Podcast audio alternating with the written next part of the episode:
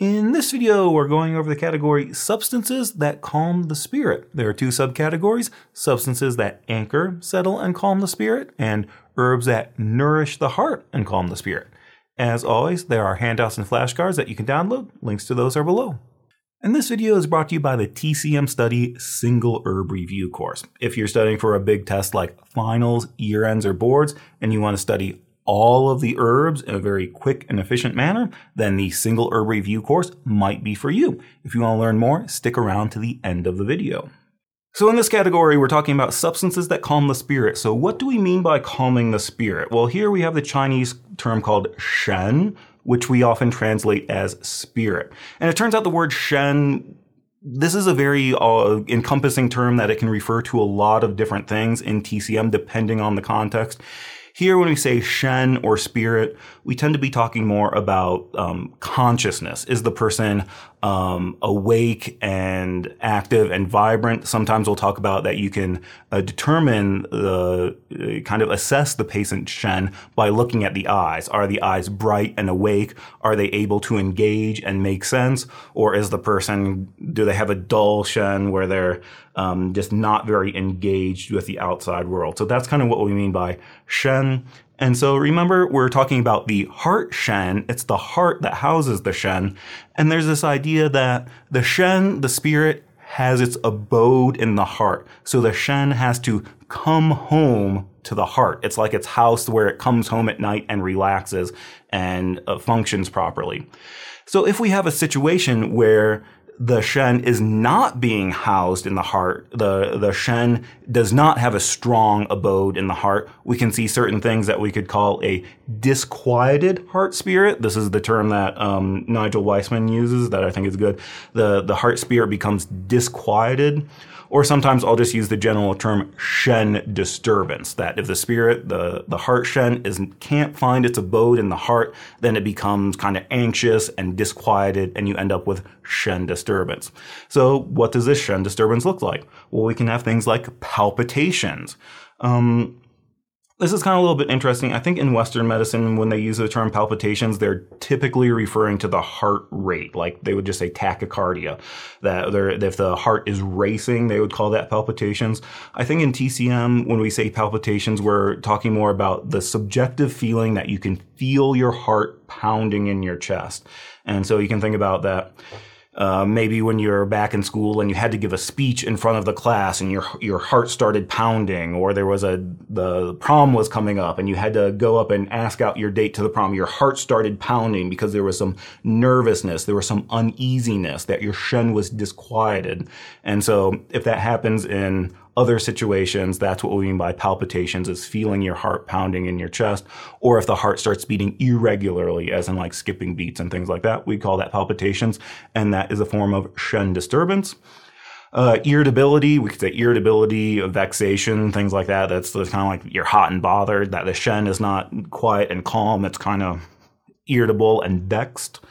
Uh, insomnia. Uh, this is a big one when the, at, especially at nighttime, at the yin time of day, the spirit is supposed to come home to its abode in the heart and find rest.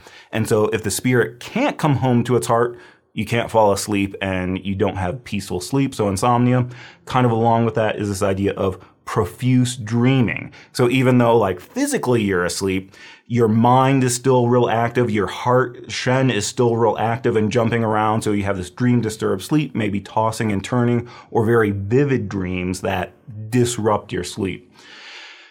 And another thing I'll point out here is this is sometimes something that would happen in the student clinic, and I feel like it especially happened with the Japanese style practitioners that they would just straight up ask their patients, Do you dream? or Do you dream a lot?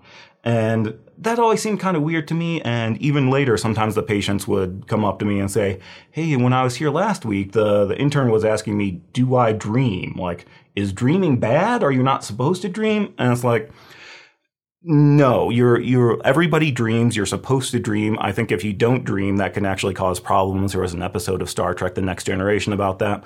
Um, but what we mean here is when we say profuse dreaming, we mean profuse dreaming or dream disturbed sleep, that you're dreaming so much and so vividly that it actually disturbs or interrupts your sleep. So dreaming is normal. There's nothing bad about that, but we're talking about like on the on the kind of severe end of that it's like do you wake up in the middle of the night with a cold sweat like gasping uh, because you had because you were having nightmares? But we could also say that just you're even though you're asleep your mind is still active you're dreaming a lot very vividly it might cause you to toss and turn. And so when you wake up the next morning you're like I'm not sure if I even I like I I don't feel rested when I wake up in the morning because I spent so much time dreaming and it was exhausting.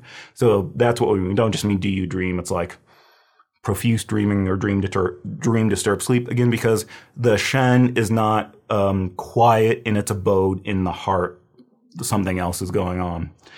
Anxiety is a big one. Um, anxiety again, we can say like vexation and things like that, where you just feel anxious and um, so, th- so those are some of the things that can happen when the, the heart spirit is not finding its abode in the heart. So next we can ask, what causes this?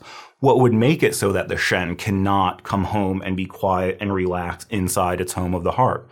Um, well, we have quite a few patterns. We have um, these are the major ones that we talk about in the book. First, we have heart qi deficiency or heart yang deficiency. That if there's not enough qi in there, then the heart can't come home where it can't be quiet and restful. Or if there's heart yang deficiency, it's like it's too cold, so the so the spirit doesn't feel relaxed. Heart blood deficiency or heart yin deficiency. So again, if there's not enough nourishment and not enough substance nourishing the heart, the heart can't come home to its abode in the heart.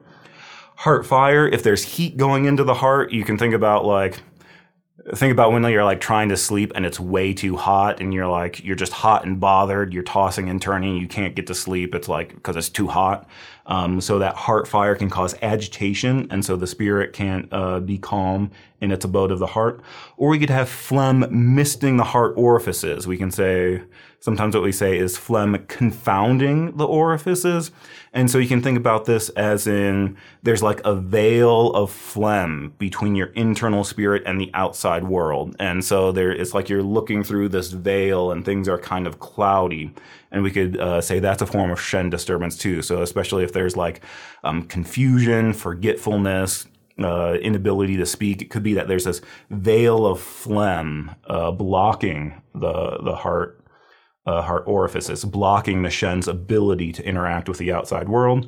And so those are the major ones we talk about in the books, but um, or that are at least mentioned in um, uh, Bensky and Wiseman as the main patterns.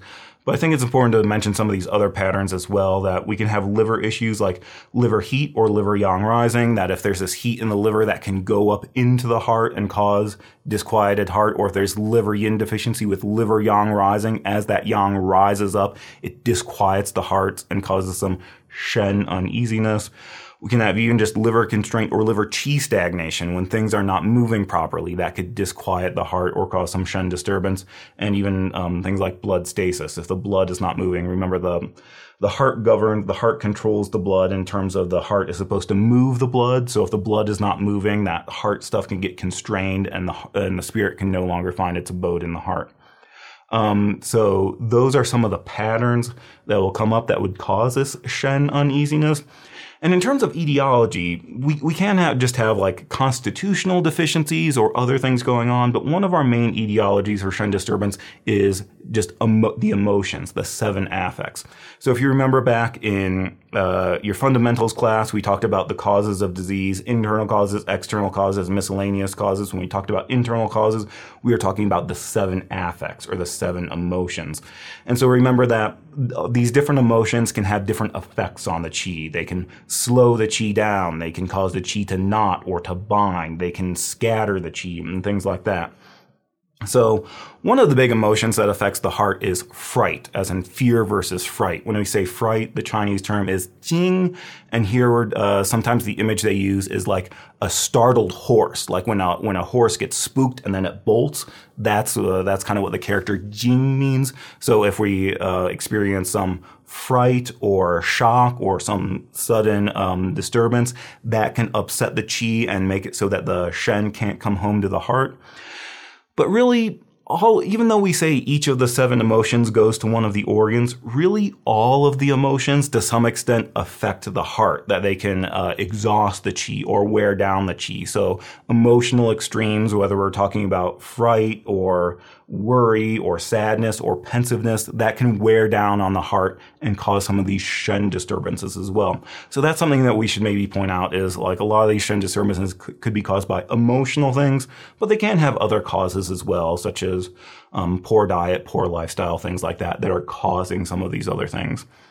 So that's something we can mention. Another thing we can mention is the involvement of the liver. So we notice that some of our patterns involve the liver, but when we talk about the spirit, besides just talking about the heart shen, we can also talk about the hun, the ethereal soul. And just like the heart has to find, or just like the shen has to find its abode in the heart, the hun has to come home to the liver. And so sometimes we can have uh, additional signs like insomnia and things like that, but it's due to the hun not coming home to the, to the liver. So on the one hand, we can think that if we have things like liver heat, liver qi stagnation, this can affect the heart or it can be just mean that the hun is not coming home to the liver. And so we'll see some of these herbs enter the liver channel as well. And uh, some of our patterns affect the liver. So that's another thing is that there's, when we talk about uh, disquieted spirit, sometimes there's some liver involvement as well. Um, so you'll notice that when we go through these patterns, that some of these patterns are deficiency patterns, heart chi deficiency, heart yang deficiency, or heart yin and blood deficiency. So some of these are deficiency patterns, but then some of these are excess patterns, like excess heart fire, phlegm misting the heart orifices, or you can have phlegm fire going into the heart, or some of these other excess conditions. So that's something that we'll want to pay attention to is when we're looking at Shen disturbance in terms of our eight principal diagnosis, one of them is, is it excess or is it deficient? And we might use different herbs or different acupuncture points to address that based on excess or deficiency. So our category here is substances that calm the spirit, and this is divided up into two subcategories. We have substances that anchor, settle, and calm the spirit, and we have herbs that nourish the heart and calm the spirit. So our first one, substances that anchor and settle the and calm the spirit. These substances tend to be heavy shells and minerals, heavy substances that weigh down on the heart. That if things are uh, floating upwards or getting out of hand, we use these heavy substances to weigh down on the heart to bring it back to its abode, to bring the Shen back to its abode. And so these weigh down the heart and calm the spirit by virtue of their heavy nature.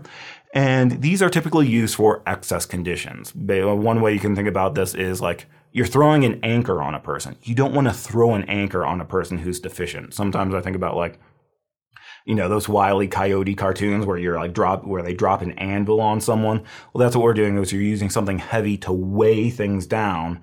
And you only want to do that in an excess condition where the patient is strong or the pathogen is strong. If the person is deficient and you throw an anvil on them, it's just going to make the situation worse. So we have uh, those are substances that anchor, settle, and calm the spirit. It's their heavy nature that's weighing down the spirit in order to calm it. But then we have herbs that nourish the heart and calm the spirit. And these are sweet tonifying herbs that they tonify and moisten and they nourish the heart so that the Shen can come home to its abode. And so these nourish, these typically nourish heart blood and heart yin.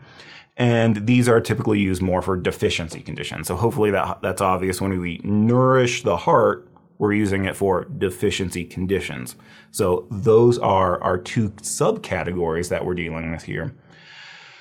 So this slide, I think that covers everything that we did, that we're um, calming the spirit to treat Shen problems like irritability, insomnia, profuse dreaming or dream disturbed sleep, palpitations, and anxiety. Uh, that's because the heart's function of storing the shen, storing the spirit, has been disturbed. And we divide it up into these two categories, whether we're treating excess conditions like um, heart fire or we're treating uh, deficiency conditions like heart blood deficiency. So that's what we're dealing with in this category. So again, we divide up into two categories. This is kind of a weird one because I feel like uh, we're just going to do them all at once. I feel like if you split them up, it'd be the, the categories would be too short. But if we put them together, the category is going to be kind of long. So this might be a long one, but um, those are two subcategories here for calming the spirit. So let's start with substances that anchor, settle, and calm the spirit. And just a note here that for this category and for some of our other categories, we see that Bensky uses the term substances rather than herb.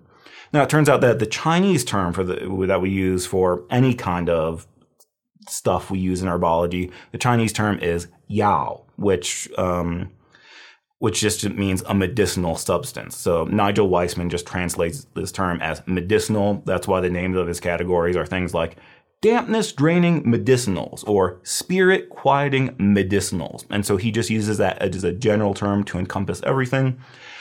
But what Bensky does is sometimes this term yao he'll translate as herb, uh, even if it's a root or a seed, he'll just translate it as herb, and sometimes he translates it as substance. So here, when we say substances that anchor, settle, and calm the spirit, what we're kind of referring to here is these are not plant parts. Generally speaking, these are not plant parts. These are shells, minerals, and other other non-plant parts that, because they're heavy, they weigh down uh, the spirit and other things. So here we say the taste is sweet. That's true, but generally speaking, these herbs don't, these substances don't really have any tonifying or moistening properties. I think it's just coincidentally a lot of them are sweet. I don't think that really means anything. The temperature of these herbs tend to be neutral or cool because again, a lot of our excess conditions that we're when we're trying to weigh down the spirit, they tend to be things like heart fire or phlegm fire misting the heart or uh, liver yang rising causing heat going into the heart. So it makes sense that a lot of these would be want to be cool in temperature.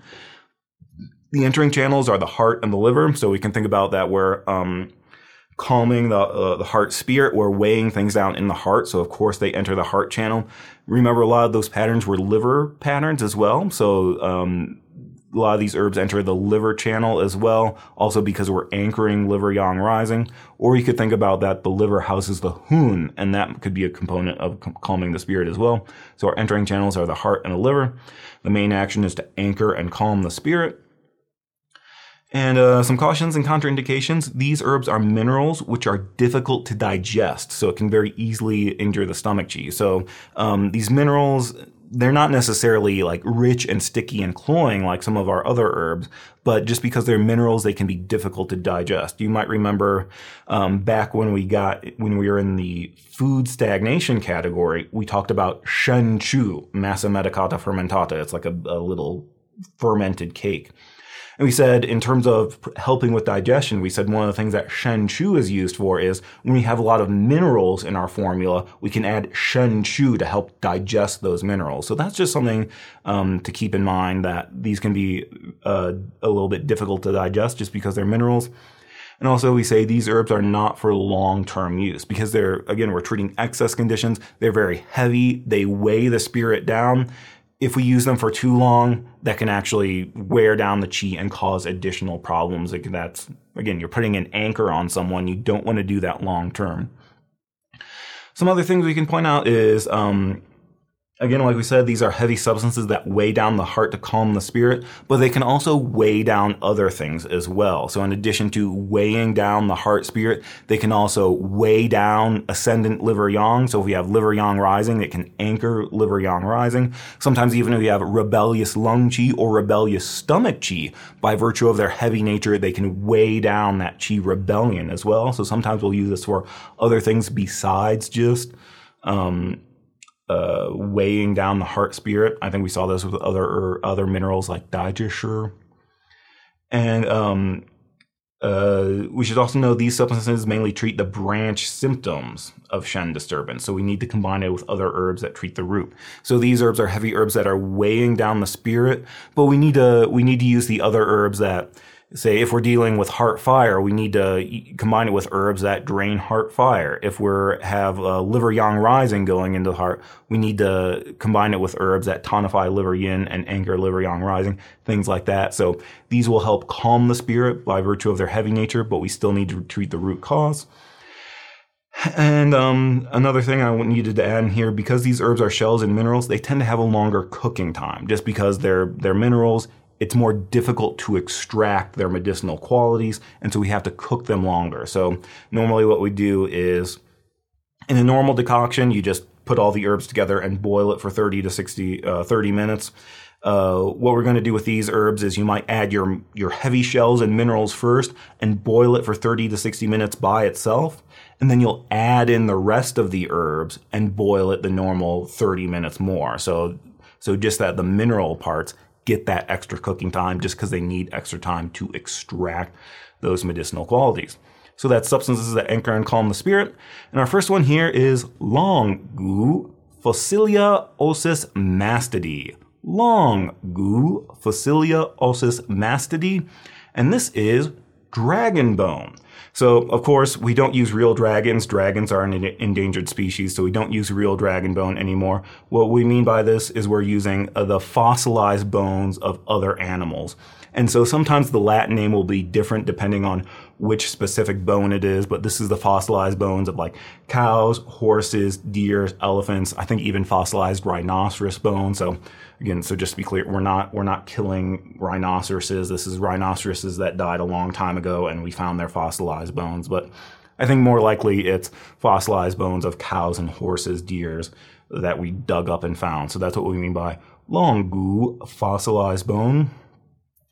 And so Longu, it, um, it has a lot of actions and all of them are important, but number one, it anchors and settles the spirit. So again, this is a, this is like a bone. It's a mineral. Its heavy nature is weighing down on the spirit to treat things like restlessness, insomnia, palpitations, anxiety, and mania withdrawal. I'm not sure if we talked about this before, but mania withdrawal, um, the Chinese term is, uh, I think, kuang dian.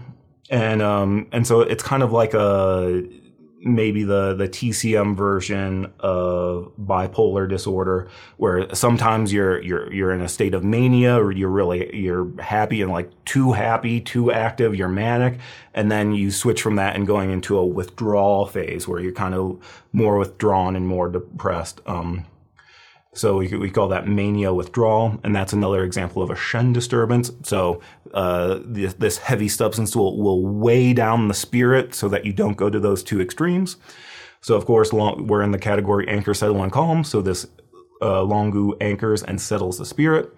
But besides anchoring and weighing down the spirit, uh, Longu also anchors liver yang rising as well. So if we have some liver yin deficiency, there's an imbalance between yin and yang. The liver yin can't anchor things down, so the yang starts rising upward, and we see things like irritability, restlessness, dizziness, blurred vision. The liver goes to the eyes.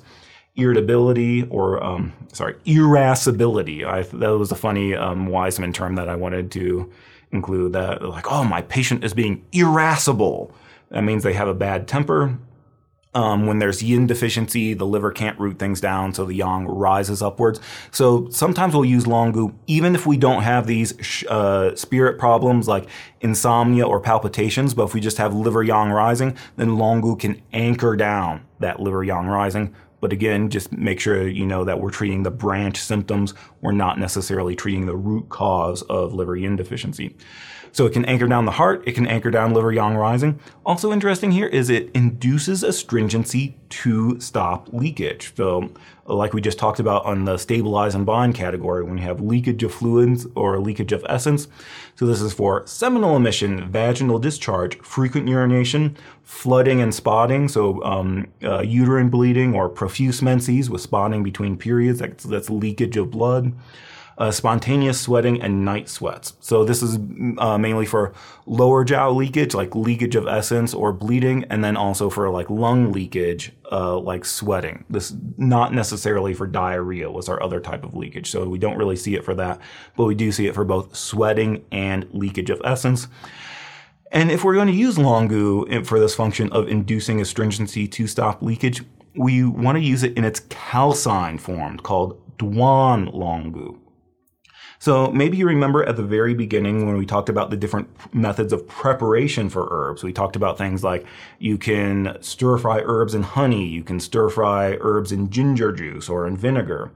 Well, one of our methods of preparation was calcining or duan.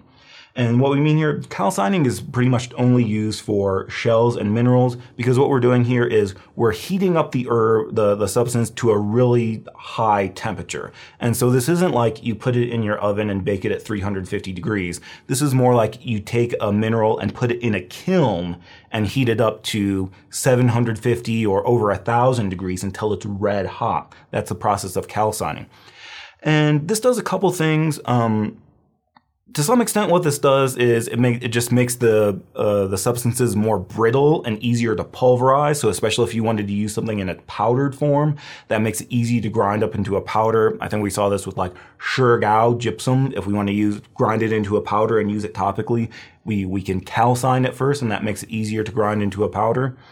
But in this situation, when we do this calcining process, that actually emphasizes its function of inducing astringency to stop leakage.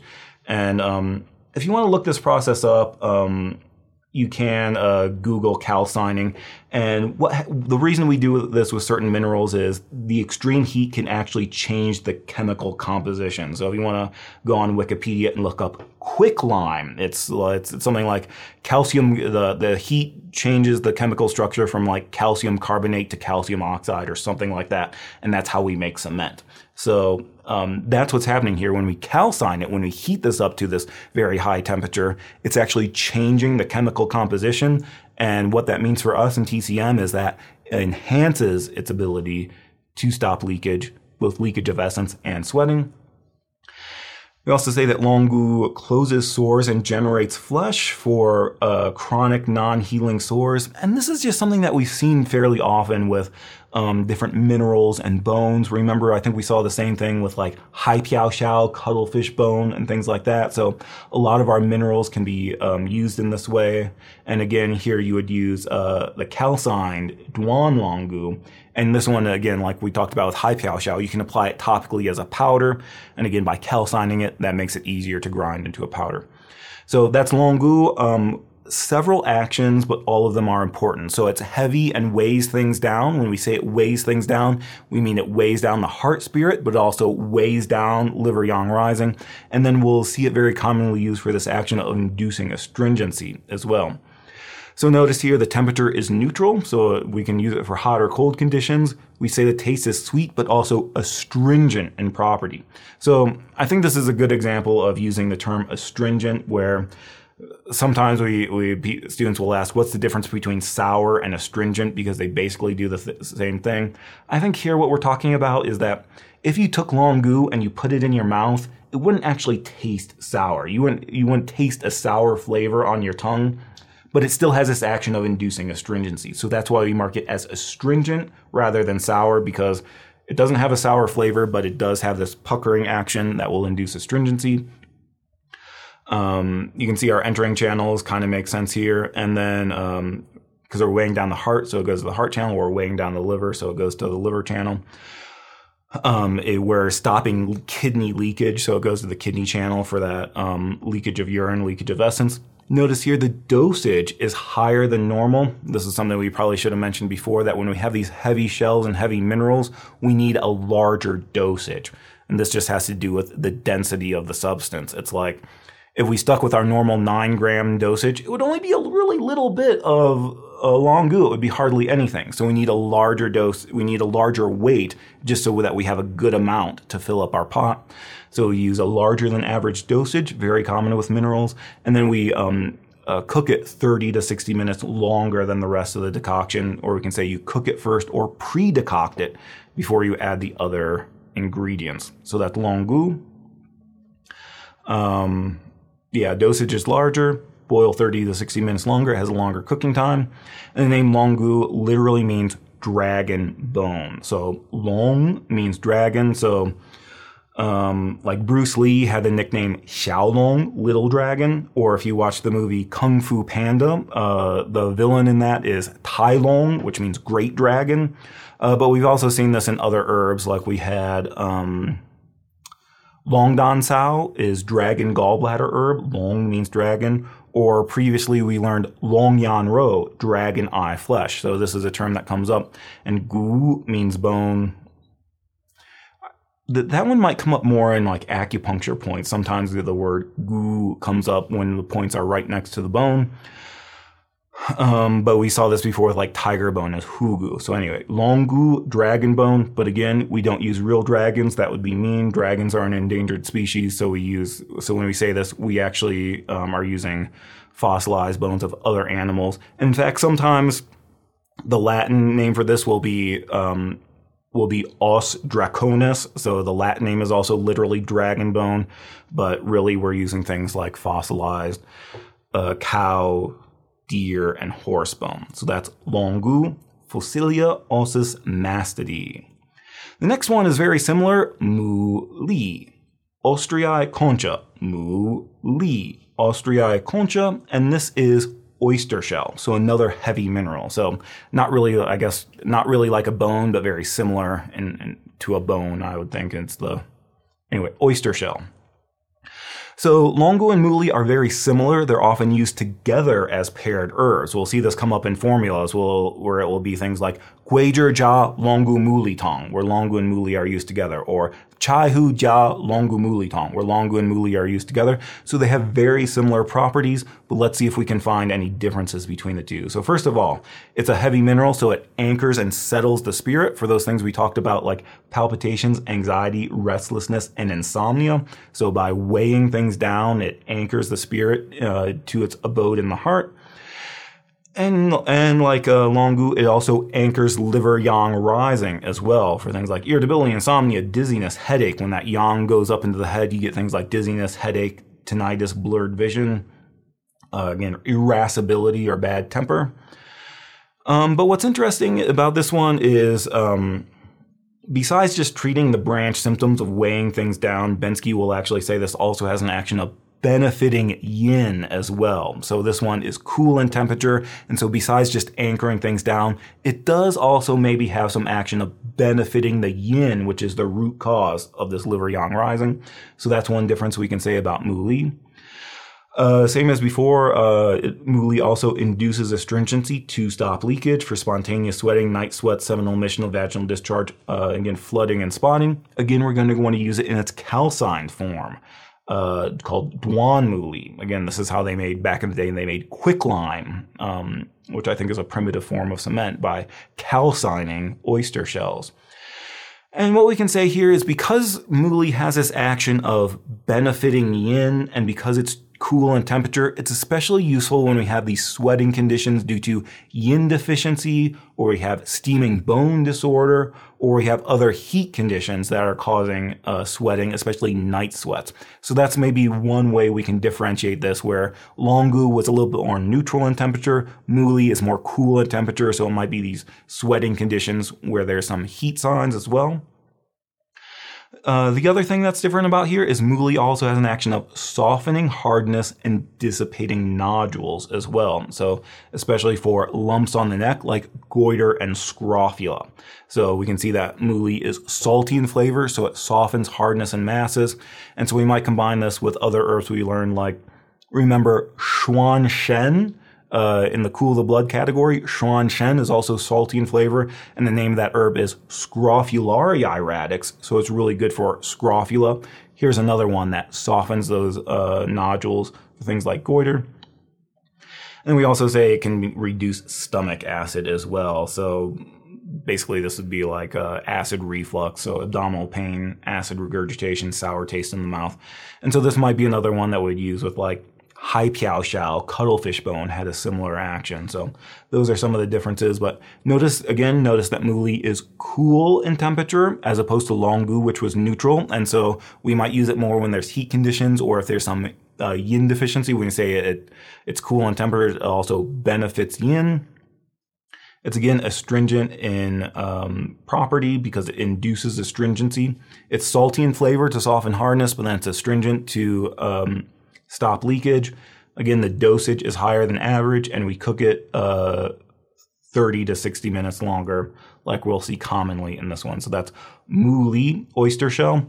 I think this is um I think they also feed this to chickens a lot. So like if you go to a, a, farm feed supply store like Rural King, they when you go to their feed section, sometimes you can uh, buy huge sixty pound bags of oyster shell, and the idea is that it helps with the minerals for the chicken. So if your if your chicken eggs are really thin and brittle, you can feed them oyster shell, and then you'll get some nice thick uh, eggshells.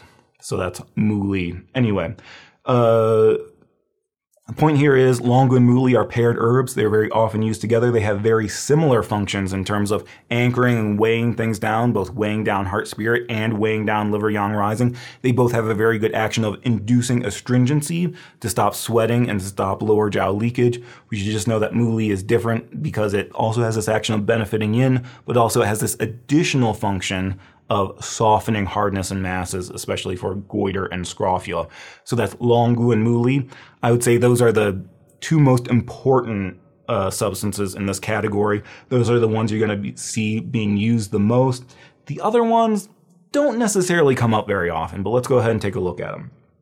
So here we have 四十 magnetitum.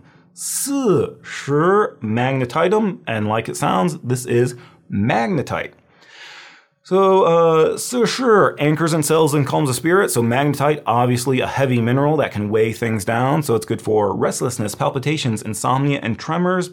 And this is especially when there's kidney deficiency with liver yang rising. Um, and then we could also say it's good for kidney, kidney deficiency and liver yang rising, even if you don't see these Shen problems. So, if you only have, uh, if you have these symptoms like dizziness, vertigo, um, where the yang is going up into the head, you don't necessarily need to see Shen disturbance in order to use Sure that also anchors things down and tonifies the kidney uh, to treat these symptoms. Ci Shi also sharpens hearing and brightens the eyes. So for deafness and dim vision due to liver and kidney deficiency. So you can think that the ears belong to the kidney. So by tonifying the kidneys, you help the ears. You can think that the eyes belong to the liver. So by subduing liver yang rising, you're helping, uh, you're helping the eyes. So this is just kind of an interesting action that it sharpens hearings and, and brightens the eyes. I think Bensky actually puts this under the category of tonifies kidney and subdues liver yang, but I just thought it was interesting, so I put it out as a separate function like we do in Wiseman. And Ci Shi also has an action of helping the kidney graft lung qi. This is something that we talked about in the category herbs that tonify yang, that when kidney is deficient, I guess we should say, when you breathe in your lung qi, uh, the the chi the lung has to absorb the chi of the air but the kidney also has to rise up and grasp it. So if the kidney is deficient it can fail to grasp the lung chi and so we can get things like asthma coughing and wheezing. Or we often say that there's wheezing where um, there's difficult where there's more difficulty on inhalation. So this is another one where ki- we helps the kidney grasp lung chi similar to things like buguzhi or gejie so that's another action of Shi. And so this one is kind of interesting. It's salty in flavor, but it doesn't really have any action of softening hardness. Here, I think when we say it's salty, that's just a sign that it goes to the kidney channel. So we're, we're dealing with a lot of kidney things by tonifying the kidney, helping with the hearing, helping the kidney grasp the lung qi. So besides anchoring down the heart, this one also benefits the kidney as well. So maybe that's something you can think about. Shi. Again, we um, use a larger than average dosage and we cook it longer because it's a mineral. And the name uh, means magnetic stone. So maybe that can help you remember that it's magnetite. And again, sure means stone. We've seen this come up a lot when we have different minerals or stones. So like Gao is stone paste. Hua is slippery stone.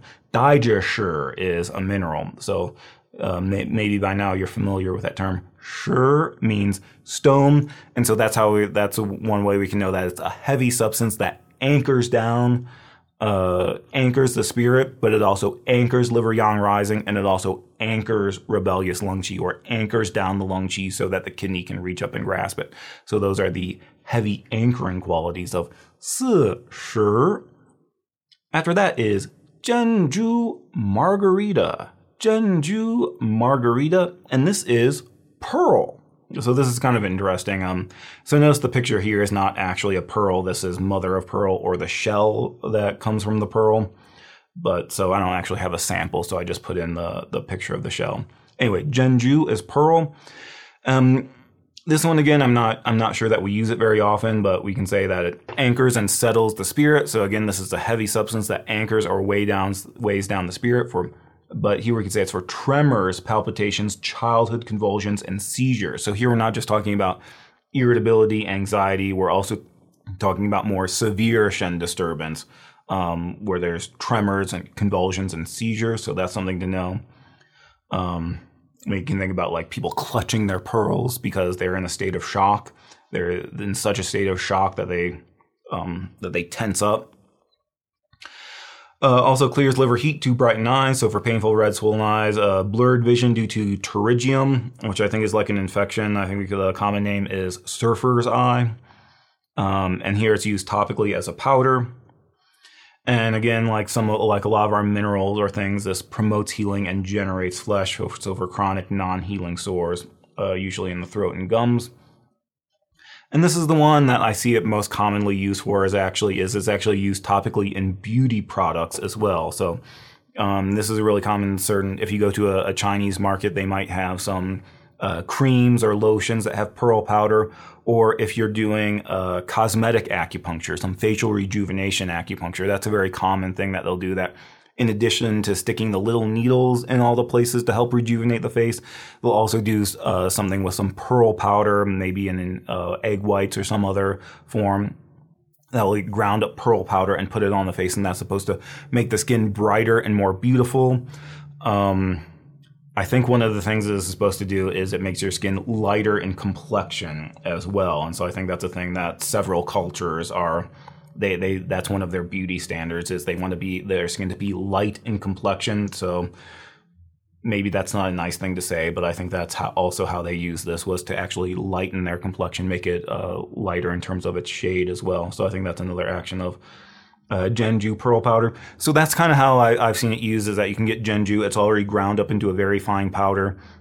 Um, actually, um, use caution during pregnancy. Um, the dosage is very small, and actually, uh, I've never used this internally, so I'm I'm not exactly sure how it's supposed to be used. And Bensky doesn't actually give, uh, doesn't really ex- explain how would you how would you how you would use it. He does talk a lot about how you have to grind it into a very fine powder that if it's uh, if it's coarse or kind of chunky, then it can very easily upset the stomach or not do what it's supposed to. So you have to make sure you grind it very fine, and there's a process for doing that. But I'm assuming what that means is you would either use this in pills or you would stir it into the decoction at the end and you would use a very small amount. So I'm assuming that you don't decoct this if you were taking it internally, but honestly, I'm not sure. If anybody has used this internally, let me know or write in the comments what's the proper way to use this because I've actually never used it in a raw formula. Really, the only time I've used it or seen it used is topically on the face as a way to um, help the skin, nourish the skin, and brighten the skin. So that's Zhen Zhu um, Pearl. So it's very possible that you don't have Zhen Zhu as a sample, or it's very possible that you maybe Zhen Zhu is very expensive, so you wouldn't actually use it in decoction. But we can also use the shell of Zhen Zhu, the shell that uh, creates the the pearl, and so this is called also called mother of pearl is the shell. So uh, Zhen Zhu-mu, the shell of Zhen Zhu, also anchors and settles the spirit because again, this is a shell, so it's a heavy mineral that's weighing things down for palpitations, anxiety, insomnia. Again, because of its heavy nature, it's also weighing down liver yang rising, so things like heaviness, dizziness, vertigo, tinnitus, and insomnia, where that liver yang goes up into the head and causes head problems. Interesting here, it also clears liver heat to brighten eyes for red, painful, swollen eyes and sensitivity to light. So again, we could think about this because it's anchoring liver yang rising, it's anchoring that yang down. It makes sense that it helps, it would brighten the eyes as well. So we can add this to other things that we've learned that brighten the eyes. We it, it, it's not necessarily nourishing the liver to brighten eyes like we saw with things like um, gouqizi or tusizi. We'd probably use this alongside more things like Remember in the drain fire category, we learned herbs like xiakucao and jue juemingzi that by clearing liver heat, that helps with the eye problems. This would be clearing liver heat and anchoring liver yang rising. And then, like we said, with a lot of shells and minerals, this also has an action of stopping bleeding, like we saw before with um, Muli or um, uh, the one at the beginning and Haipiao xiao, cuttlefish bone, really common from minerals to stop bleeding. So that's Zhen Zhu Mu. It's the shell. We also use caution during pregnancy. So it could be that you don't have a sample in your sample kit of Zhen Zhu Pearl, but maybe you do have an exa- uh, sample of Zhen Zhu Mu, the shell. And so it might be more common that you'd use the shell in decoction anyway.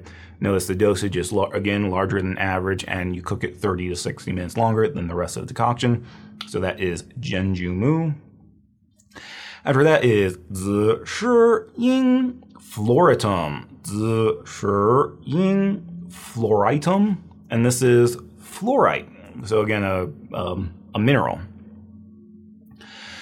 So common to this category, this anchors and settles and calms the spirit because it's a heavy mineral. So we say for disorientation, insomnia, palpitations, anxiety due to either heart blood deficiency or liver yang rising. So can be used for heart blood deficiency as well. Interesting action here, it also warms the lung and descends rebellious qi, so for cough, wheezing, and asthma due to cold. And this is kind of interesting because we don't have a lot of herbs that have this action of warming the lung. So the the ones we've learned before, there's only a few of them. There were herbs like shengjiang, fresh ginger. We learned xixin, um, Asari. And then we learned ganjiang uh, in the warm the interior category also warms the lung. But remember, there's not a lot of herbs that have this action of warming the lung, so maybe that makes Zishiying stand out. I'll be honest, I've never actually used it in decoction. I would just go to the other ones like ganjiang or even banxia, things like that. But it does have this action. And it also warms the uterus for profuse menses or infertility due to cold in the womb. So you have if you have cold in the uterus, they remember we talked about this in the stop bleeding category. If there's cold, that can be a cause of bleeding, or there, you can have infertility due to cold. So again, I've, I've never actually used this in decoction, but it is a thing, and so maybe that's something that we can note here is that uh, unlike some of the other ones, most of the herbs substances in this category are cool in temperature. This one is actually warm. So besides anchoring things down, it also warms the lung and warms the uterus as well. The name Zishiying means purple stone radiance. So again, Shi means stone, very common for minerals. And Z means purple. So we've seen this before with like zicao, purple herb, or zihua di ding, things like that. So z means purple, so this is purple stone radiance. And after that, this might be the last one, is Hu Po. Uh, succinum? I'm not, I'm not entirely sure how to pronounce Latin. My Latin pronunciation is not very good. Chinese pronunciation isn't that great either, but hu po succinum. And this is amber, so like fossilized tree sap. So that's kind of the story behind uh, Jurassic Park, is they had a, a, mosquito got trapped in the tree sap, and then the tree sap fossilized, and that's amber. So that's what we're talking about here.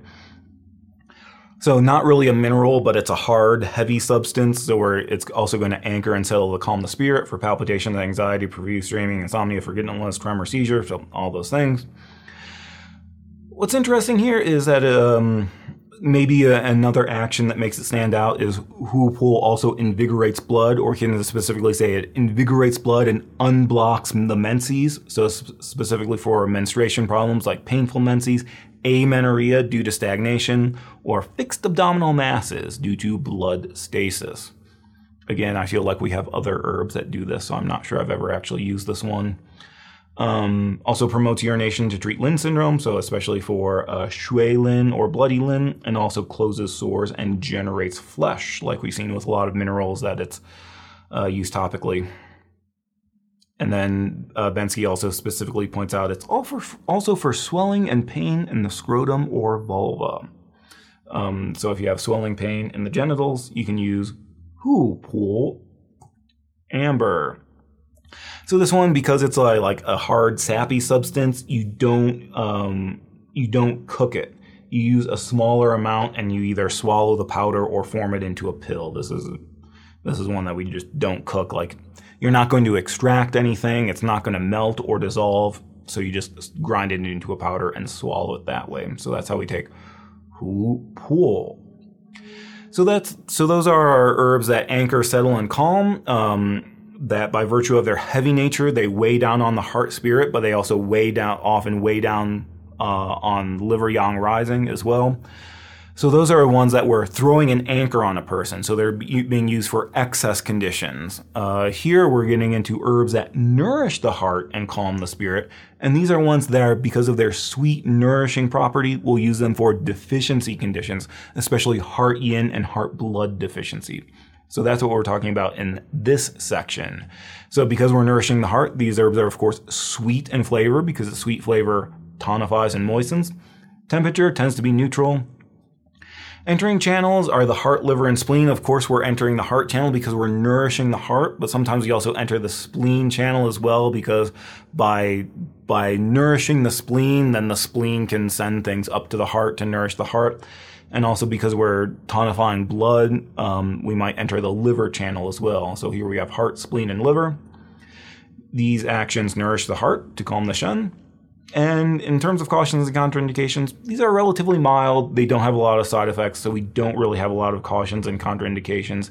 But here we might still um, want to combine them with other herbs that treat the root cause. So if we have Shen disturbance due to blood deficiency, we might go to our category herbs that tonify blood.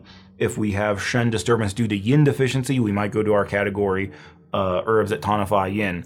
If we have a situation where spleen qi deficiency is leading to heart blood deficiency, then we'd also add in herbs that tonify the spleen or tonify spleen qi. So that's something we can look at as well. And so our first one is a very famous herb, very commonly used herb, suan zao ren Ziziphus spinosae semen. Suan Zao Ren Ziziphus spinosae semen. This is sour jujube seed. So it even has a, it's sour in flavor. It has sour in the name. So this herb is sour. But like we said in the category, um, Zao Ren nourishes the heart to calm Shen. So for irritability, insomnia, palpitation, and anxiety due to yin and blood deficiency of the heart and liver. So this one, the action is a little bit weird to describe because different books will say it different ways. Sometimes they say it nourishes heart blood and liver yin, or it nourishes liver yin and blood and nourishes the heart.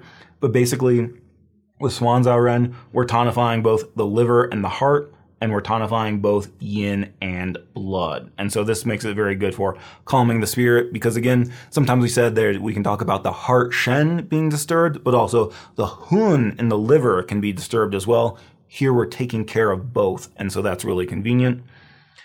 Besides that, Zao Ren also has an action of inducing astringency to stop sweating. So this could be for spontaneous sweating or it can be used for night sweats as well. So generally when we say this, when we say spontaneous sweating, that's usually spontaneous sweating due to qi deficiency. When we say night sweating, that's generally night sweats due to yin deficiency. So it can be used for either one.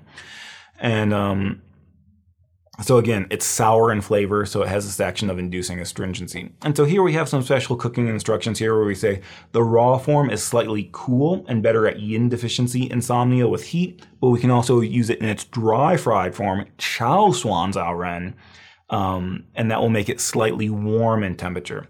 So basically, it's possible that we could have insomnia due to blood deficiency, and there the person, the patient is likely to be cold, so we want to use the chao ren or we could have insomnia due to yin deficiency, so it might be more likely we would want to use raw Zao Ren. If we have sweating due to qi deficiency, spontaneous sweating during the day, we might want to use Chao Zao Ren because it's a little bit warmer. If we have night sweats due to yin deficiency, we might want to use the raw Zao Ren because it's uh, neutral or slightly cool in temperature. Um, so that's something we we ha- we do have choices there. We do kind of make the note that um, sometimes they they will say they do they do tests on the ability to extract the the um, main ingredients or the alkaloids that we're trying to extract, and slightly roasting it actually results in better uh, extraction. And so some people just say you should always use the chow form.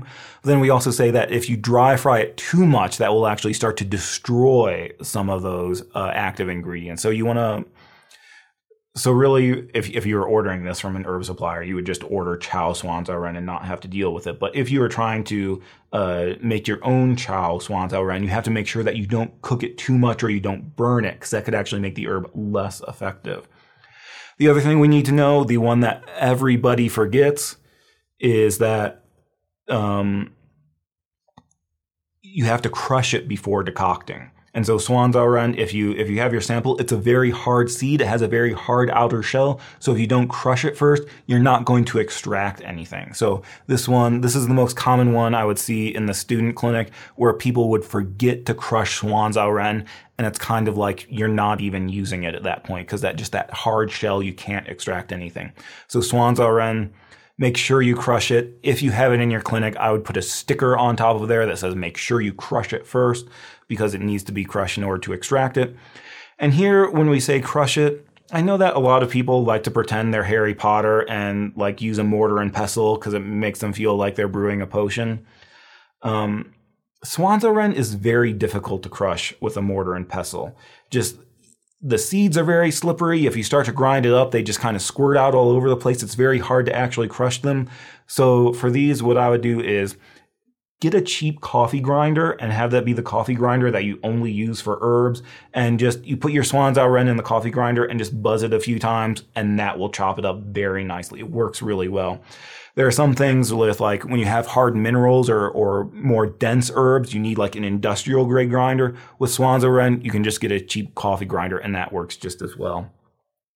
And so speaking of grinding it up, we do say that if you have insomnia, swan's Suan Zao Ren can be taken as a single herb and you swallow it as a powder. So grind it up into a very fine powder and just swallow it with water for insomnia. Uh, notice that um, uh, our tastes of our herbs are sweet and sour. So it's sweet because it nourishes the heart. It's sour because it induces astringency. And like we said, we want to crush it before decocting. And so the name of this herb is actually uh, sour date seed. When we talk about the five flavors, uh, swan means sour. So uh, zao means date, like we saw before. Da zao, big date in the um, Tonify Chi category, and Ren means seed or kernel. So maybe that can help you remember some of the actions of uh, this herb. That when you say Suan Zao Ren, it's sour date seed. So of course it's sour in flavor, so it induces astringency to stop sweating. So um, maybe some other things we can say about Suan Zao Ren is with its sour flavor, on the one hand, we can say the sour flavor is inducing astringency to stop sweating. But sometimes we also talk about this idea that the sour flavor can actually hold the heart chi together or hold the spirit in and prevent it from scattering. So this is something I think we also talked about with wuweizi is sour in flavor. And so there's this idea that when the Shen, when the spirit is not coming home to its abode in the heart, it's kind of wandering around and it's scattered. So by virtue of its sour flavor, Suan Zao Ren can hold it in. So it's not really quite being heavy and anchoring it down, but its sour flavor is holding things in. And so I think that's kind of an interesting idea here. But overall, I would say Suan Zao Ren is very famous. It's a very famous herb for insomnia. So basically, when you get into formula mod- formulas and formula modifications, it's very common to see whenever a person has insomnia, you might add in some Suan Zao Ren. So if you remember one thing about Suan Zao Ren, I would think insomnia. So by calming the Shen, it's especially good for treating insomnia.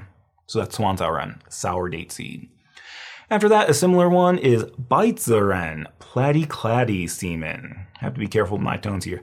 Bai Zi Ren, when we have two third tones in the row, the first one uh, turns into a second tone. So Bai Zi Ren, Platty Claddy semen. This is Chinese arbor vitae seed. So arbor vitae is like a kind of a tree bush thing. I think a, pe- a, lot of people use it around the outside of their property to create like a natural screen. That's arbor vitae. This is the seed of that, of the Chinese species of arbor vitae. So this one, very similar to Suan Zao Ren, but let's see if we can point out a few differences. So, uh, like everything in this category, it nourishes the heart to calm Shen for irritability, insomnia, forgetfulness, palpitation, and anxiety. So because the heart is lacking nourishment, the spirit can't come home to its abode in the heart, so we get these uh, disquieted or uneasy Shen. What's interesting here is Bensky also says it's uh, specifically for night terrors in children. Um, I never thought this was very important, but I think somebody told me that on their test they got a question about this, about Bai Zi Ren. Um, I can't remember if this was year ends or or some other test, but they got they said they got a question about Bai Zi Ren being specifically for night terrors in children. So that might be something you want to remember. Um, but really just nourishes the heart and calms the spirit. Bai Zi Ren also moistens the large intestine to relieve constipation. So this one is a seed. It's very oily, so it has those oils that can lubricate the large intestine and help relieve constipation. So especially in elderly or debilitated um, patients or with postpartum women, it's very common that the process of creating a baby and giving birth, uh, you lose a lot of blood. So it's very common in postpartum women that they'll have constipation due to blood deficiency. So this might be something that we can we can use. We talked about this a lot in the moist laxatives category. Um, so it's also oily and can help with constipation. And this one, in terms of stopping sweating, we basically say it's for night sweats due to yin deficiency. So those are some of our differences here. That um, Suan Zao Ren, remember, it did not have that action of moistening the large intestine. So oftentimes when we have uh, seeds or kernels, the z or the ren, they, they have an action of moistening the large intestine, but Suan Zao Ren does not have that action. Bai Zi Ren, however, does moisten the large intestine. But then also we said that Suan Zao Ren, because it's sour in flavor, we use it for both um, night sweats and spontaneous sweating. So we can, it's a little bit more versatile this way. Bai Zi Ren, we say it's really only for night sweating due to yin deficiency. So it's a little bit, um, doesn't have a as broad of a range of actions in terms of stopping sweating. Down here, we have to say that, um, this might kind of have to do with the oils that basically bites of Bai Zi Ren goes rancid very easily. And so you could say that it's the oils going rancid is the way one person explained it to me, but um, I think Bensky even makes makes a note that as it gets older and goes rancid, it actually forms carcinogenic uh, uh, things inside of it. So it's something that if you you want to store it in a cool place, you might not want to put a lid on it that can uh, make it go rancid faster. And then you want to like don't keep it for a long time. You know, I have to continuously change out your stock because Bai Zi Ren does go rancid very easily, and it actually um, can become have some bad properties once it goes rancid. And also, um, the raw seeds can easily upset the stomach and cause nausea, so you want to use caution. Um, in patients with a weak digestion, or the, or you can um, uh, prepare it in certain ways, like chow Bai Zi Ren. It can make it a little bit more tolerable on the stomach, but but I think it's like sometimes those oils that help lubricate the large intestine, they can also upset your stomach. So if you're dealing with, um, if you're trying to use it for its uh, action of moistening the large intestine relieve constipation, I think then you want to use the raw form. But then for these other actions, you might use it in its uh, in a prepared form. And this one also you crush before decocting. So again, I would just buzz this a few times in a coffee grinder. So that's Bai Zi Ren, Arbor Vitae seed. After that is Huan Pi Albiziae cortex. Huan Pi Albiziae cortex. Huan Pi. This is kind of an interesting one. Um, because it's we don't really it's not necessarily nourishing let's just say that. When we don't actually say it nourishes the heart to calm the spirit the way we word it is it relieves constraint and calms the spirit. So this is for things like bad temper depression insomnia irritability and poor memory due to constrained emotions. So usually when we're talking about constraint we're talking about liver constraint that when the liver fails in its function of free coursing uh, you get systemic systemic chi stagnation uh, or constraint all over. And this especially happens again, like we talked about with emotions, that um, when you constrain your emotions or you're not expressing your emotions, that can cause the chi to become constrained. So, for, so for Huan Pi, this one, at least for me, I don't necessarily think of this as a nourish the heart to calm the spirit. This this one I would normally use um, if you have a patient with those Shen problems, but they also have some liver problems as well. They have some liver constraint or things like that. So this one, it's it's not quite as tonifying as something like Suan Zao Ren, but it's it's good for when it, when the liver is a component. They can be like angry, stressed out people that their liver is not free coursing, and that causes Shen problems. That's typically when I use He Huan Pi. So that's something I would think about. And then He Huan Pi also invigorates blood. Um, it can be used for injury and trauma, swelling and pain. Uh, it can also be used for heat toxicity related sores and swellings, but in these actions, it's mild.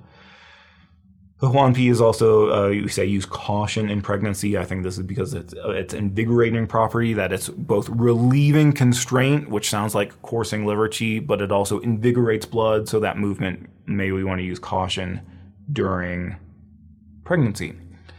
Um, the name He Huan Pi means conjoined happiness bark, which I think is an, an interesting name. He Huan Pi. Uh, Huan means happiness. So I think with this one, um, that's actually the traditional character. It, I kind of have this problem where I think in, in my acupuncture notes, I tend to use traditional characters, but in my herb notes, I usually use the simplified character. But for some reason, this one, I use the traditional character for Huan. It means happiness. Um, so, like in Chinese, if you say you like something, like you say, I like coffee, you would say, 我喜欢咖啡. So, it's kind of like when you say, I like cat coffee, you're like, coffee makes me happy. So, 喜欢, Huan means happiness. Or, um, there's some little uh, some sesame balls where it's like you have some red bean paste in the middle and then there's a ball and you cover it in sesames and deep fry it those are called like um, happy sesame balls it has the word huan in it as well so huan means happiness might be a good one to know he here it says conjoined I might be wrong, but I think sometimes he we also translate as harmonize. I, I, might be I might be wrong about that, but anyway, I think conjoined happiness or harmonious and happy happiness. So you can think about like you're stressed out, um, you're not your constrained emotions, you're not expressing your emotions, that's causing constraint. So you take He Huan Pi, and it just makes you happy because you're relieving that constraint. So that's He Huan Pi Albiziae cortex. After that is Ye Jiao Teng Polygoni multiflori caulis. Ye Jiao Teng Polygoni multiflori caulis. And this is also called Shouwu Teng. So if you remember in the Tonify blood category, we learned He Shouwu, Polygoni multiflori radix. Um, so He Shouwu is the root of that plant. Now we're learning the vine of the plant. So this is also called Shouwu Teng or the vine of the shouwu plant. So either ye jiao teng or shouwu teng. But this one nourishes the heart uh, to calm shen. So especially for insomnia and irritability. And if we wanted to point something out, we could say especially for dream disturbed sleep as well. So that might be something that if you have a patient with, that has insomnia and they have a lot of dreams, they're tossing and turning, they don't feel well rested because of the profuse dreaming, maybe you would choose a formula that's good for them and then add in some ye jiao teng. But besides, um, besides calming the spirit, Ye Jiao Teng also tonifies blood and unblocks the channels.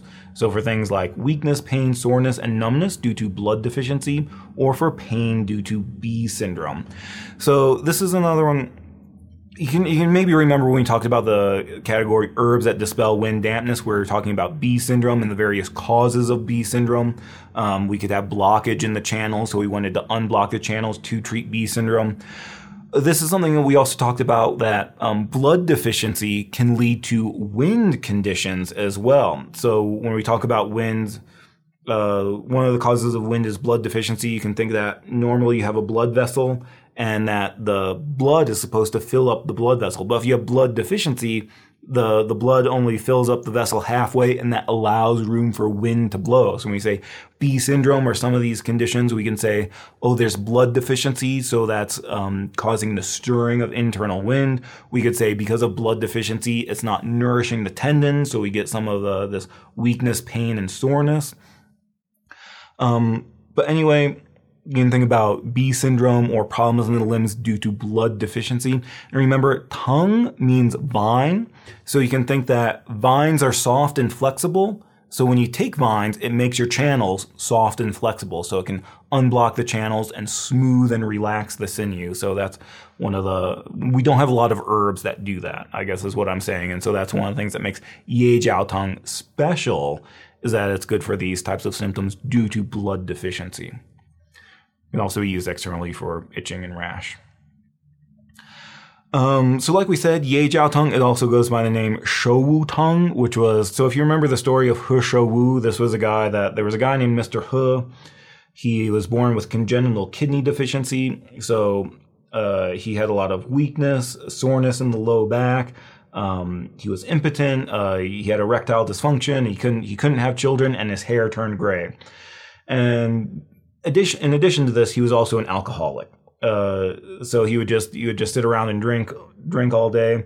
One time when he was drinking, he passed out on his porch, and when he woke up, he saw two. He saw a plant with the vines, and the vines looked like he thought they looked like two people making love, and so he thought that was a sign. So he dug up the root and took the root, and that um that cure that that cured him. He was now strong. He no longer had a weak sore weak lower back.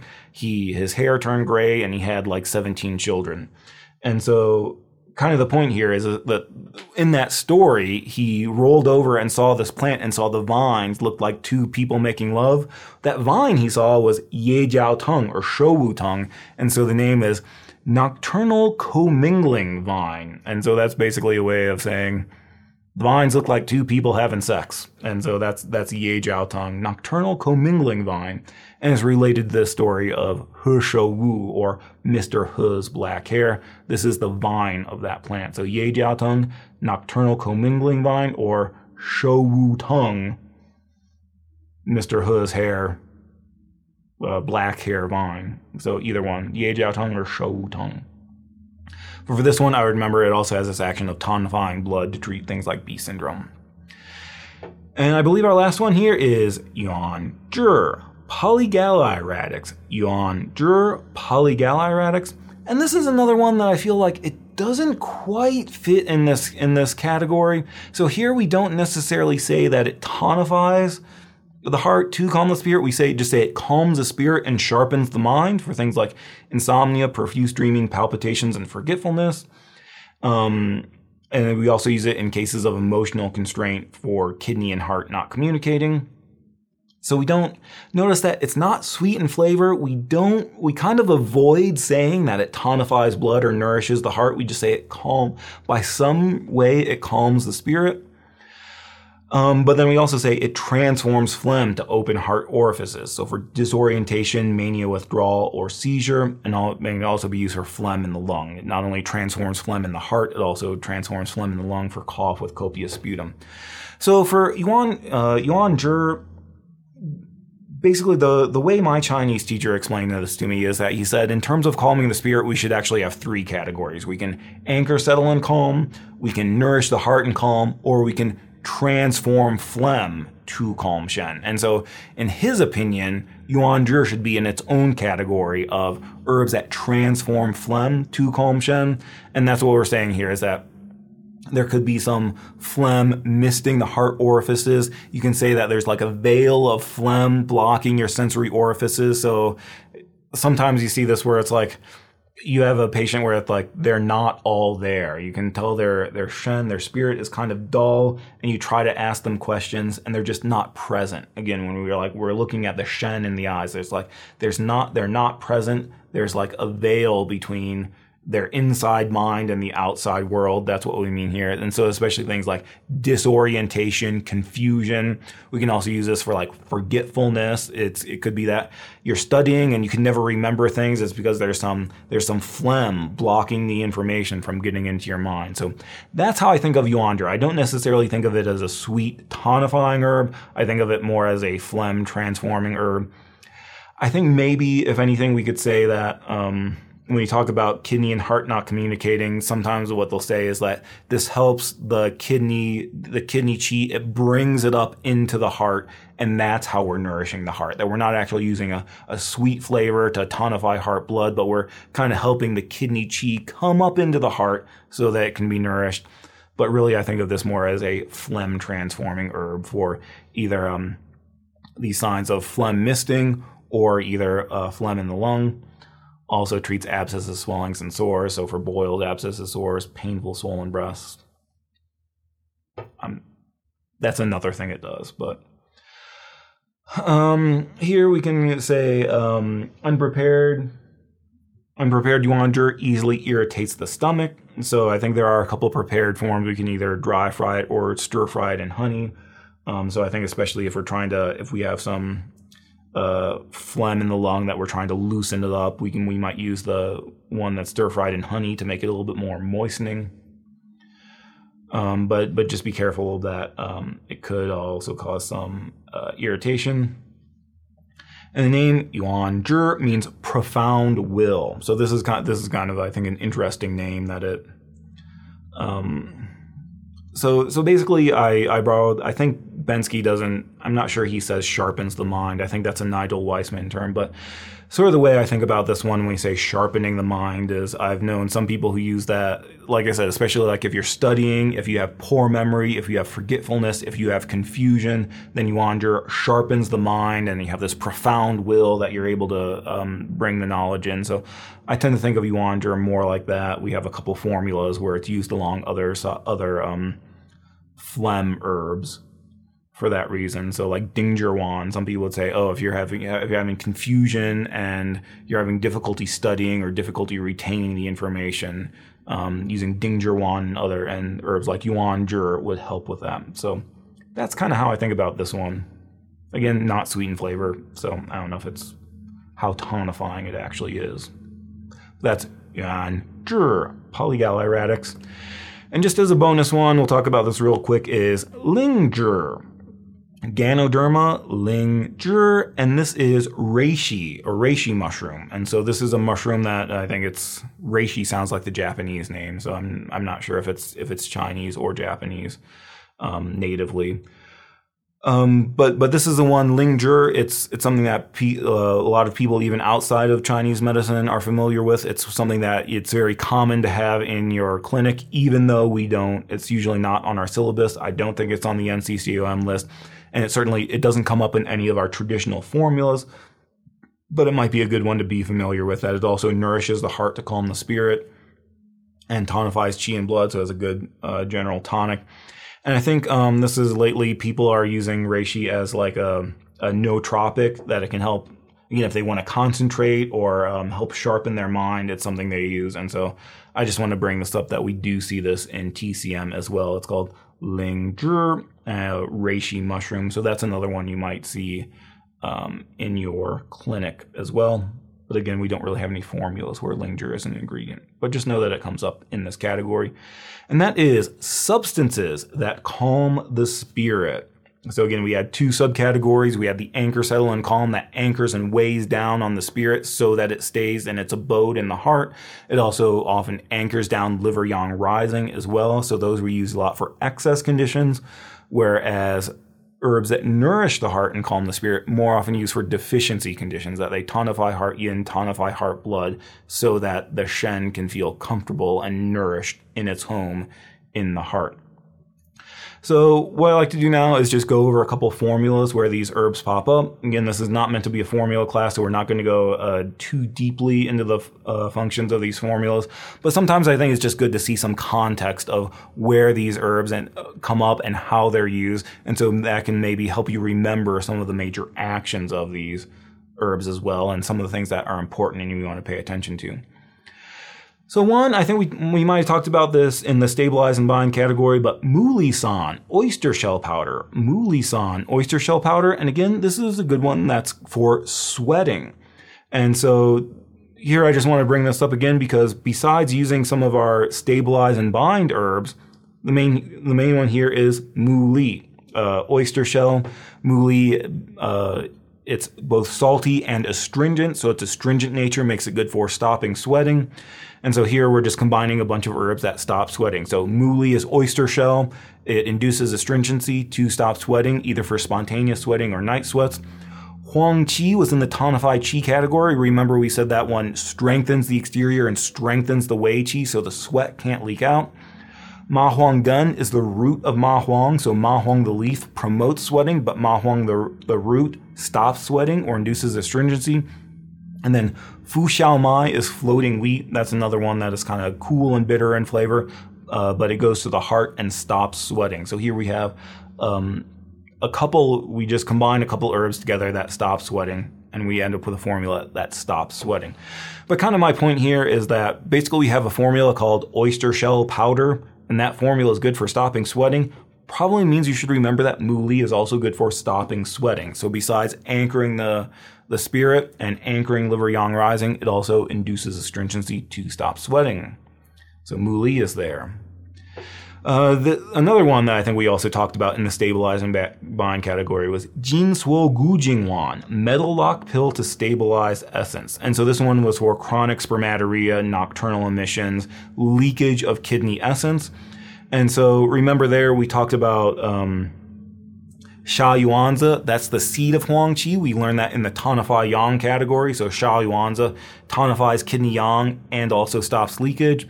We had some of our leakage herbs like qianshi and lianzi. Lianzi is lotus seed, qianshi is foxnut. So those were good for inducing astringency to stop diarrhea, but also uh, binding up the kidneys or securing kidney essence to stop leakage. But then you can see we also have Longgu and Mu Li as well. So here we're adding those in for that action of um, inducing astringency to stop leakage of kidney essence as well. So again, here the reason I'm bringing this up is we have this astringent action, but we'll see uh, Longgu and Mu Li used for both sweating, inducing astringency to stop sweating, but we also see it for leakage of kidney essence as well. So Longgu and Mu Li have both of those actions.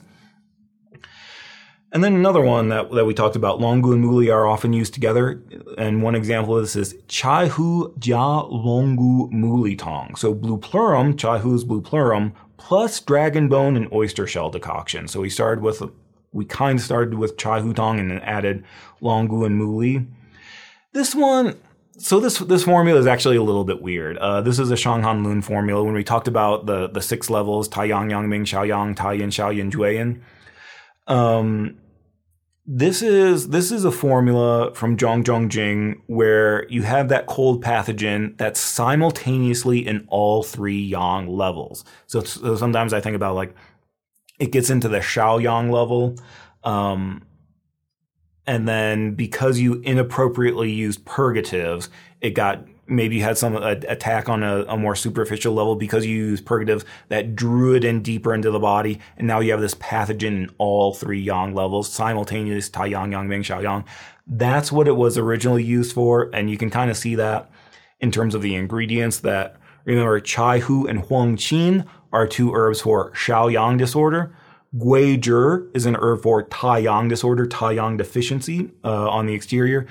Da Huang uh, rhubarb was our herb for Yang Ming bowel disorder. It's a purgative that purges the large intestine. So we have this uh, this pathogen on all three levels. So we use herbs from all three levels.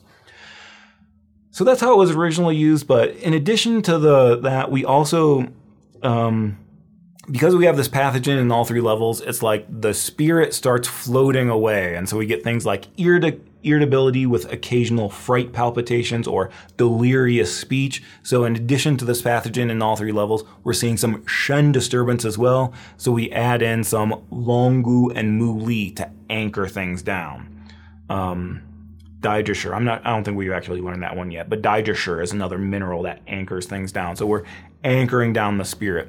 So that was the original usage of this formula when Zhong Jing created it. It was for a disorder of all all three um, all three yang levels. But it turns out in modern times, uh, modern physicians have expanded the usage of this formula, and so we'll actually just use this for a lot of Shen disturbance type things, especially when there's some liver involvement or some liver constraint, because we basically have Xiao Chai Hu Tang in there. Um, so things for like depression, mania withdrawal, and other other types of disorders like that. So this this is an example where our first one we are using Longgu or uh, we're using Mu Li to stop sweating. Our second one we are using it to stop leakage of essence. Here's an example where we're using Longgu and Mu Li to anchor the spirit. And it turns out at least when we go by the NCCM list, we don't learn a lot of other anchoring formulas. So this, there's only a few cases where it pops up. But after that, we can get into our nourishing formulas, and these are very commonly used. These are some formulas that are very commonly used in clinic. So we have Suan Zao Ren Tang, sour jujube decoction, Suan Zao Ren Tang. Of course, the chief herb here is Suan Zao Ren. And what we said, Suan Zao Ren nourishes the heart to calm the spirit, especially for insomnia. This is like our number one herb or number one formula for insomnia. Um, so here, technically, we say the pattern is liver blood deficiency with constraint. Kind of the idea here is that there's a there's a condition called xu lao um, deficiency taxation, um, or we could say there's another condition called deficiency irritability. Um, deficiency taxation it's like you're overworked you're you've you uh, you have taxation fatigue that you've worked you work so much that you never rest and so that actually started to burn up your blood. And so because now you have blood deficiency you can't sleep. And so this is a really interesting pattern where it's like people are so tired they can't sleep. So on the one hand they have deficiency they have taxation fatigue so they're worn out but then when they go to bed at night, they can't sleep. And so, one of the modern examples I use of this is uh, athletes who are overtraining. And so, this is actually a symptom when you say you're overtraining, that you're you're training for hours a day, you you you're lifting weights or doing your training for hours a day. You you don't get adequate rest. You get into a period of overtraining, and that's w- one of those symptoms of overtraining is insomnia. It's like they're they're tired, they're worn out, but then at night they can't sleep. So that's uh, taxation fatigue, xu lao, or if there's some like deficiency in your overwork that can make you very irritable, which is another type of Shen disturbance. So that's when you use Suan Zao Ren Tang. So here we're talking about liver blood deficiency with constraint, but remember, like we said with Suan Zao Ren, it's tonifying both the heart and the liver. So we can say nourishes liver yin and heart blood, or nourishes the yin and blood of both the heart and liver. So that's what we're using it for. And so we should just know that in terms of insomnia, Suan Zao Ren Tang is our most famous formula for insomnia, but we need to remember it's only for insomnia due to deficiency. So that's Suan Zao Ren Tang, very famous, very uh, commonly prescribed formula. Another very commonly prescribed one is Gui Pi Tang, restore the spleen decoction. Gui Pi Tang, restore the spleen decoction. And this is a, for a pattern of spleen qi deficiency with heart blood deficiency. So what happens here is uh, you start off with spleen qi de- deficiency, you have digestive problems, your spleen can't break down the food. When the spleen can't break down the food, it can't send the qi up to the heart to create blood, and so you end up with heart blood deficiency. So you start with spleen qi deficiency, now the spleen can't nourish the heart, and you end up with heart blood deficiency. And so we're going to see certain Shen problems like forgetfulness, palpitations. We can have palpitations with or without anxiety. Insomnia, dream disturbed sleep, anxiety and phobia. These are uh, um, feverishness and withdrawal. And so these are all uh, signs of Shen disturbance. So these are Shen disturbance due to heart blood deficiency. But then we also see reduced appetite and pallid complexion, indicating that there's some underlying spleen deficiency as well. So we can kind of make sense of this formula by looking at the ingredients. We start out with our four gentlemen, Ren Shen Baiju Fu Ling Zhi but then we add in Huang Qi. And then notice here, we, over there we say Fu Shen. So Fu Ling is the um, poria, is the fungus that grows around the root. Fu Shen is the portion that includes the root. We say Fu Shen is better for calming the Shen. So that's why we often substitute Fu Shen for Fu Ling. And so we have one group of herbs that tonifies spleen qi, and we have another group of herbs that nourishes the heart and calms the spirit. So Suan Zao Ren, um, what we learned in this category. Long Yan Rou, we actually learned in the tonify blood category. Long Yan Rou is dragon eye flesh, longan fruit. But it was in the tonify blood category, but we said tonifies blood to calm Shen. And then Yuan Zhi, again, we learned in this category for calming the spirit as well. So this is kind of a, a straightforward formula where you have spleen qi deficiency that leads to heart blood deficiency. How do we treat it? Well, we take our basic formula for tonifying spleen qi four gentlemen, and then we add in some herbs from this category, herbs that uh, nourish the heart to calm Shen, and that's how we deal with it.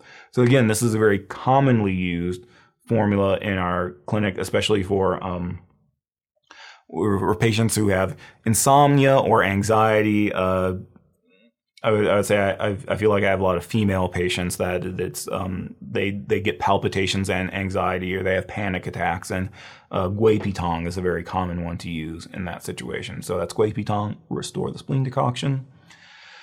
Another one, Tian Wang Bu Xin Dan, uh, Emperor of Heaven special pill to tonify the heart. Tian Wang Bu Xin Dan, this uh, more literally, Tian means heaven, so Heavenly Emperor tonify the heart pill, I think is a more literal way to translate it. And this is for a situation of kidney and heart not communicating. So in this one, before we said when the spleen is deficient, it no longer nourishes the heart. What's happening here is because kidney yin is deficient. When you have kidney yin deficiency, that heat flares up and harasses the heart. So we end up with heat in the heart. And that eventually burns up the yin in the heart. So you end up with heart yin deficiency. So, or another way we could say it is normally the water of the kidney is supposed to cool the fire of the heart and they kind of balance each other out. But when you have kidney yin deficiency, that fire flares up and um, it makes the heart fire even worse. So we get Shen problems like irritability, palpitations with anxiety, uh, fatigue, insomnia, with very restless sleep, so like you're tossing and turning a lot, inability to think or concentrate, again, a Shen problem. And then we can have other uh, kidney yin deficiency signs. Um, forgetfulness, also a Shen problem, but dry stools, dry mouth and tongue. Uh, night sweats, also yin deficiency signs. So you can see here that um, we can use some of our Shen calming herbs like Suan Zao Ren, Bai Zi Ren, and Yuan Zhi. So Yuan Zhi and all these things, they they're treating more the branch symptoms of uh, Shen disturbance, but we're going to add in other herbs that treat the root cause. So things that tonify yin and also clear heat. So Shengdi Huang, very good for tonifying yin and generating fluids. Mai Mendong. Remember when we learned Mai Mendong in the tonify yin category? We not only said it tonifies lung and stomach yin, we also said it has this action of clearing heart heat. Well, here's an example where we're using Mai Mendong also to clear heart heat because that kidney yin is flaring up into it. Um, then some other cooling herbs. Um, also notice over you see over in the last column, wuweizi is also there, um, schisandra fruit. And so one of the because of this kidney yin deficiency, we have night sweats as well. And so here it's really convenient that we can use wuweizi to induce astringency to stop sweating, Suan Zao Ren, besides just nourishing the heart to stop sweating, it also induces astringency to stop sweating. So with Suan Zao Ren, we're not only dealing with the Shen disturbance, but the Suan Zao Ren and the Bai Zi Ren are also dealing with the night sweats as well. So that's kind of uh, that's kind of convenient. And again, remember with wuweizi, we said that its sour flavor also prevents the heart qi from scattering. So wuweizi also has some sort of Shen calming effect as well. So this is kind of an interesting one that you can go, you can look through it. And we, I think we've learned most of these herbs so far here. So uh, kind of interesting to see the herbs in action sometimes. So that is our category substances that calm the spirit if we want to do a quick review, again, we started with substances that anchor, settle, and calm the spirit, that weigh down the heart shen. So we learned Longgu and Mu Li. These are very similar herbs. Both of them have an action of anchoring and settling the spirit. They also anchor liver yang rising. They're, they also have an astringent action that stops sweating. Maybe a way we can differentiate them is that Mu Li, um, it's a little bit more cool in temperature, so it's it's better when we're dealing with yin deficiency. And Mu Li also has an action of softening hardness and nodules as well. Mu Li is also salty in flavor to soften hardness. Shi anchor cell and calms, is magnetite. It also weighs down liver yang rising. Um, this one we also said it has this action of uh, sharpening hearing and brightening the eyes. So sure, this is the one we said that's where it also enters the kidney channel as well. So when there's uh, kidney deficiency with liver yang rising. So this is one that was salty in flavor, so it entered the kidney. Zhen Zhu is pearl. It anchors, and it was especially for things like spasm, tremor, convulsion. Uh, we could also use it topically as a beauty product. And then we also talked about Zhen Zhu Mu, the, the shell of pearl, might be more often used. Zhi Ying is the purple one that anchors and settles and calms the spirit. Um, also descends rebellious lung qi as well and warms the uterus. So, Z, I feel I feel like there's a for some for some reason the way I remember this is there's a point called uh, Purple Palace, and so some for some reason I associate that with the uterus. So that's how I remember. Zhi Ying also warms the uterus for infertility. Hu is amber. It anchors cells and calms the spirit, and um, also regulates blood and treats Lin syndrome. So Longgu and Mu Li are by far the most important ones. The other ones you might not see very use very often. Then we had herbs that nourish the heart and calm the spirit. So Suan Zao Ren and Bai Zi Ren, again, very similar. They're both good for nourishing the heart and calming the spirit, especially for in um, Suan Zao Ren, especially for insomnia. But um, maybe a way to differentiate them is that um, Suan Zao Ren, it's it's very sour and good for stopping sweat, sweating, both uh, spontaneous sweating and night sweats, whereas Bai Zi Ren has those oils that moisten the large intestine. Huan Pi is the one that's more about relieving uh, constraint, constrained emotions to calm the spirit. So I think about people with liver constraint who are stressed and irritable. They're not expressing their emotions, and that's what's causing their Shen disturbance. Use Huan Pi. Ye Jiao Teng, this was the vine of uh, uh, He Shou Wu. So it nourishes the heart and calms the spirit, but it's the, the commingling vine. Um, but because it's a vine, it's also good for unblocking the channel. So you can so you can think that vines maybe look like your channels. So it's good for nourishing blood and unblocking the channels. Yuanzhi calms the spirit, but this one I think more about um, transforming phlegm to calm spirit. So that is our category, substances that calm the spirit. So if you're watching this video, you're probably about the halfway point or a little bit farther in your herbology three semester. So this might be a good time to start thinking about finals and even year ends. So what we've been doing in these videos is we've been going through each category in detail. This is really good if you're seeing these herbs or learning these herbs for the first time. We go into a lot of detail. But if you're studying for a big test like finals or year ends or boards and you want to review all the herbs, but you want to do it in more quickly, more efficient way, then maybe you want to check out the single herb review course that's now available on uh, Teachable. And so in this course, we're going through all of the herbs, all of the categories, but we're doing it. We're just kind of touching on the key points of each one. So you can see here that um, we start out going through the properties of herbs, uh, taste, temperature, entering channel, then some things like uh, we talked about the different ways to prepare herbs, and when you talked about calcining in this in this one and stuff like that. So talk about the different ways to prepare herbs. We talk about the different ways to combine herbs and the 18 incompatible herbs. If you're taking year ends or boards, you're definitely going to get questions about the 18 incompatible herbs. So we go over some of that basic stuff. We talk about the importance of herb categories when it comes to knowing your herbs, answering questions, and especially when it comes to fo- things like formula modifications. A lot of times, just knowing the category can take you most of the way there. So we talk about the categories, knowing the category, and then we just go through each category one at a time. And so here, what we're doing is instead of going into detail and spending two hours on each category, we're just going through each one very quickly hitting on the main points. So some of these some of these we're just going through them quickly in five to 10 minutes. And so what we're doing is we again talk about the properties and the category as a whole, but when we get into the actual herbs, we're just hitting on some of those key points, and so this can be a good way to review. Each one has, each section has handouts that go along with it um, that just give you a quick summary of the herb. Each one also has a practice test that goes along with it, so you can um, test yourself on each category, or you can come to the end and test yourself on uh, a larger things. So if we're treating Taiyang deficiency, we probably want to use Guizhi Cinnamomi Ramulus. So there's there's a lot of practice questions here. Also, additionally, what a lot of people have been saying they like about this is for each one, there's also the audio that you can download. So if you're in the car or going for a walk, you don't necessarily have to watch the video. You can just listen to the audio. So basically, if you're studying for one of those big tests like finals, your year ends or boards, and you want to go through all the herbs quickly, check out that course. There's a link in the description below. But that's it for this time with uh, substances that calm the spirit. I think our next one is uh, kind of kind of a similar theme, but more severe. Is uh, aromatic substances that open the heart orifices. So in that one, we're, we're talking about more severe Shen problems like unconsciousness, like you faint or you're unconscious. So we'll use aromatic herbs to open up the heart orifices and, and restore consciousness. So that's our next one. But that's all for this one. We'll see you next time.